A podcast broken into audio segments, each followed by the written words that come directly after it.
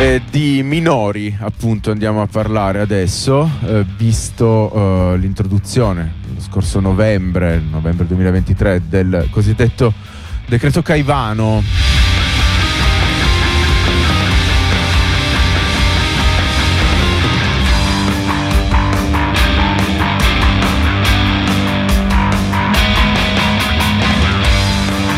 Abbiamo parlato prima di 41 bis, di organizzazioni criminali, ecco, mh, rispetto a situazioni di relazione tra eh, marginalità sociale, tra condizioni di povertà e condizioni di illegalità di natura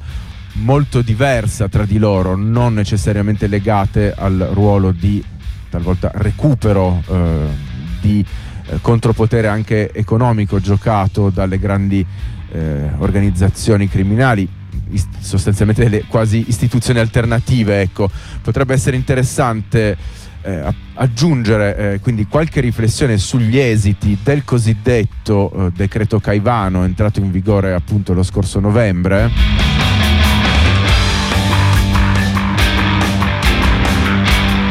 Decreto che, eh, come ben saprete, interviene nel contesto della giustizia minorile e che, come vedremo, sta producendo effetti decisamente gravi ecco, dal punto di vista del ricorso alla detenzione. Ecco, più in generale, eh, non so cosa ne pensiate eh, voi all'ascolto, ma personalmente ho qualche difficoltà a comprendere se le scelte in ambito repressivo di questo governo abbiano un impulso tatticamente, progressivamente liberticida, il cosiddetto fronte interno, l'idea di progressiva eh, imposizione sempre più autoritaria del potere o se semplicemente almeno in molti casi non si tratti di eh, un eh, ricorso alla merce politica della sicurezza da spendere a livello di consenso senza invece troppe proiezioni nel futuro eh, delle scelte operate. Magari poi coesistono entrambi gli intenti, entrambe le traiettorie. Andiamo a vedere appunto molto rapidamente alcuni dei punti introdotti dal decreto Caivano, c'è l'estensione dell'avviso orale ai minori tra i 12 e i 14 anni in caso di reati con pene eh, a partire dai 5 anni di come dire, edittali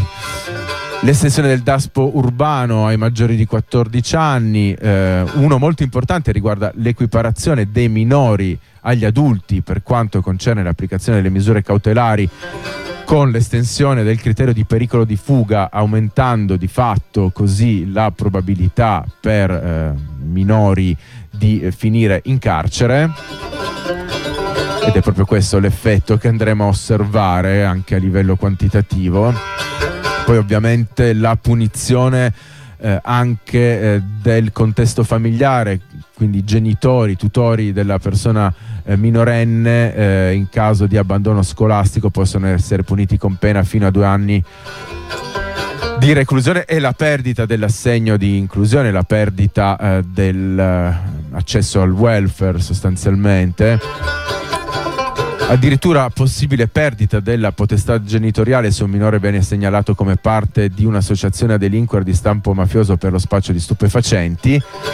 la possibilità per eh, il minorenne maggiore di 14 anni di fermo, arresto e custodia cautelare anche per... Eh, eh, reati come il furto aggravato, reati in materia di porto d'armi o oggetti atti a offendere, violenza o minaccia pubblico ufficiale, resistenza pubblico ufficiale, produzione e spaccio di stupefacenti. Quindi anche in questo caso si eh, fluidifica il canale di accesso al circuito detentivo per le persone minorenni la facoltà di arresto in flagranza per porto d'armi o oggetti atti a offendere, quindi si estende la categoria, la pena per il reato di spaccio anche nei casi di lieve entità passa da un massimo di 4 anni a un massimo di 5 anni, anche in questo caso evitando quindi eh, com- complicando l'accesso alle misure alternative. Questo, eh, questi punti principali eh, introdotti dal eh, cosiddetto decreto Caivano. Andiamo adesso a vedere eh, rapidamente come si, ehm,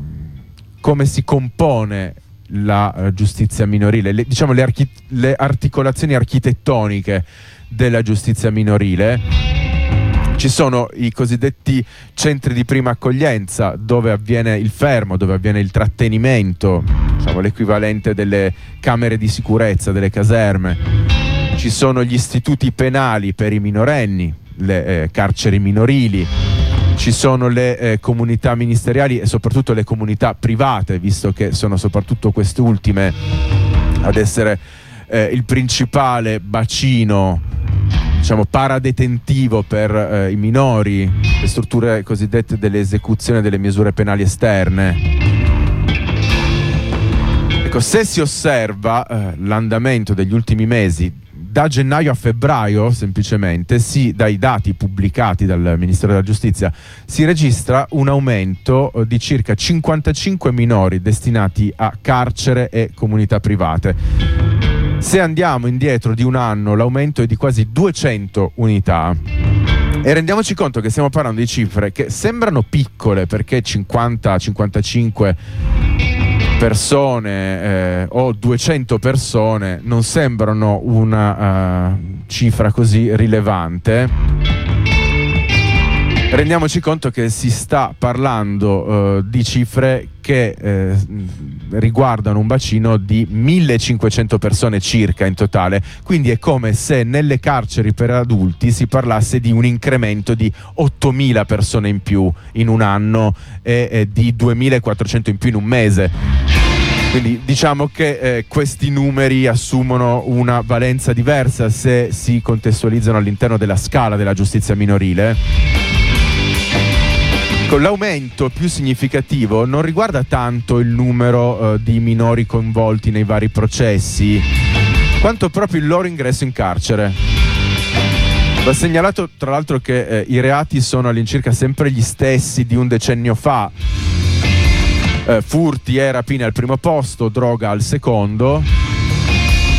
Altro elemento che è importante segnalare è che le uniche ragazze detenute sono sostanzialmente, credo tutte, visto eh, la, l'origine segnalata all'interno di queste statistiche eh, che eh, arriva diciamo dalla eh, Bosnia o dalla Romania, sono tutte ragazze eh, rom, Roma quindi va segnalato uh, che un anno fa in carcere c'erano 385 minori, oggi ce ne sono 519, senza contare appunto le comunità esterne.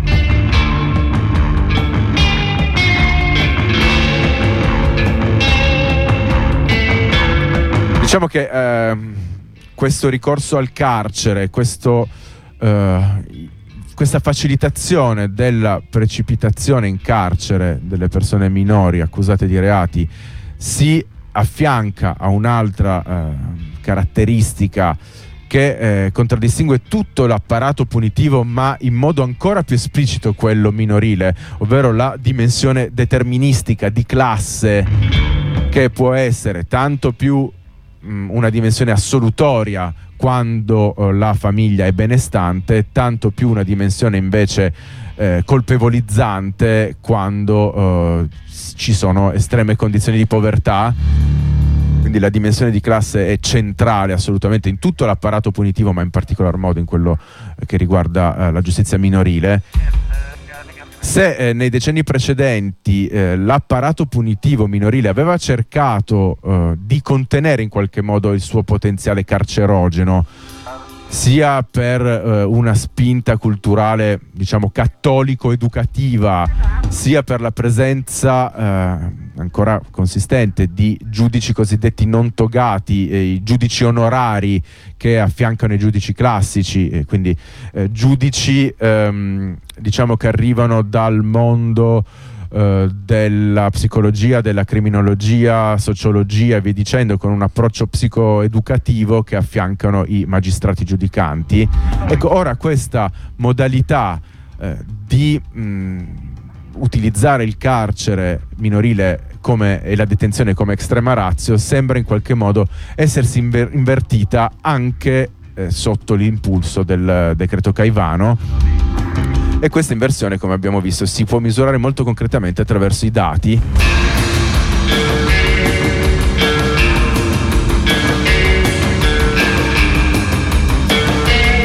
Per cui i contesti di extralegalità eh, minorile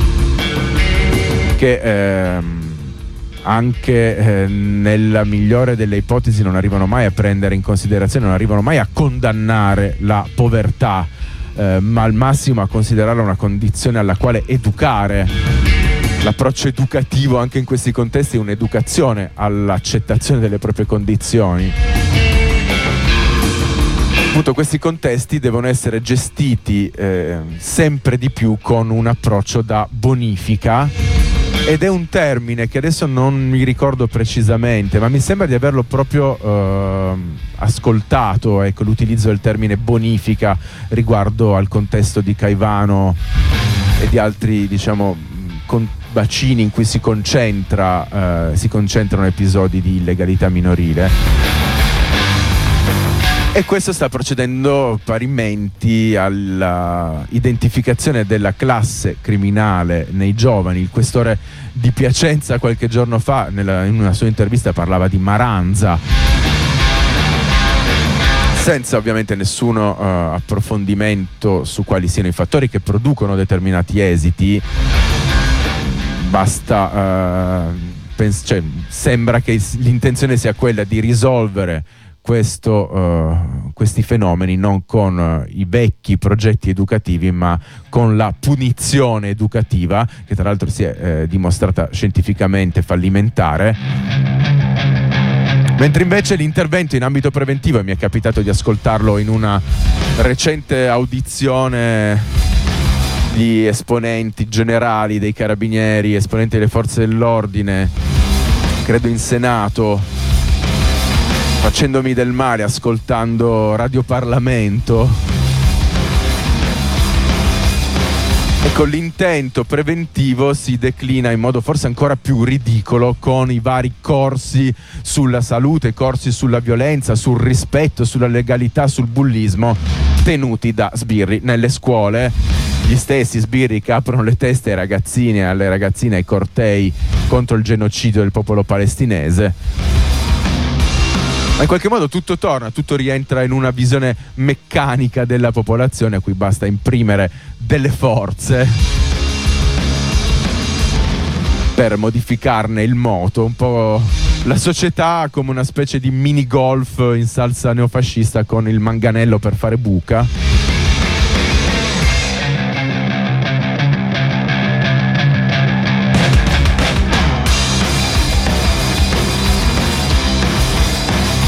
ovviamente non sto uh, in alcun modo sostenendo che uh, i gruppi di ragazzini che stuprano o quelli che si accoltellano tra di loro siano uh, qualcosa di um, accettabile ecco, o difendibile. La, il livello di violenza si è sicuramente innalzato molto probabilmente più visibilizzato, ecco, avuto, probabilmente segue anche un andamento uh, sinusoidale. Diciamo che adesso è abbastanza evidente come eh, ci siano diversi episodi di risse e accoltellamenti, eh, tra l'altro ripresi via social media, il tutto con sottofondi musicali, poi da cui le major estraggono milioni e milioni il tutto con eh, amuleti da combattimento, probabilmente tra i più assurdi della storia umana. L'amuleto mutanda di Calvin Klein, eh, l'amuleto borsetta tracolla di Gucci e via dicendo.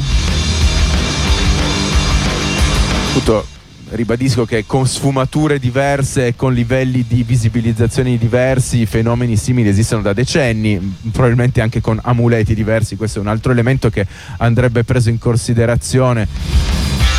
e forse dovrebbe farci riflettere sulla brutalizzazione della società in generale più che sulla criminalità giovanile. Comunque basta Pipponi, eh, volevo solo sottolineare come questo incremento della popolazione detenuta minorile eh, sia un dato molto grave, molto concreto che eh, ci aiuta a descrivere le modalità di governo della popolazione in atto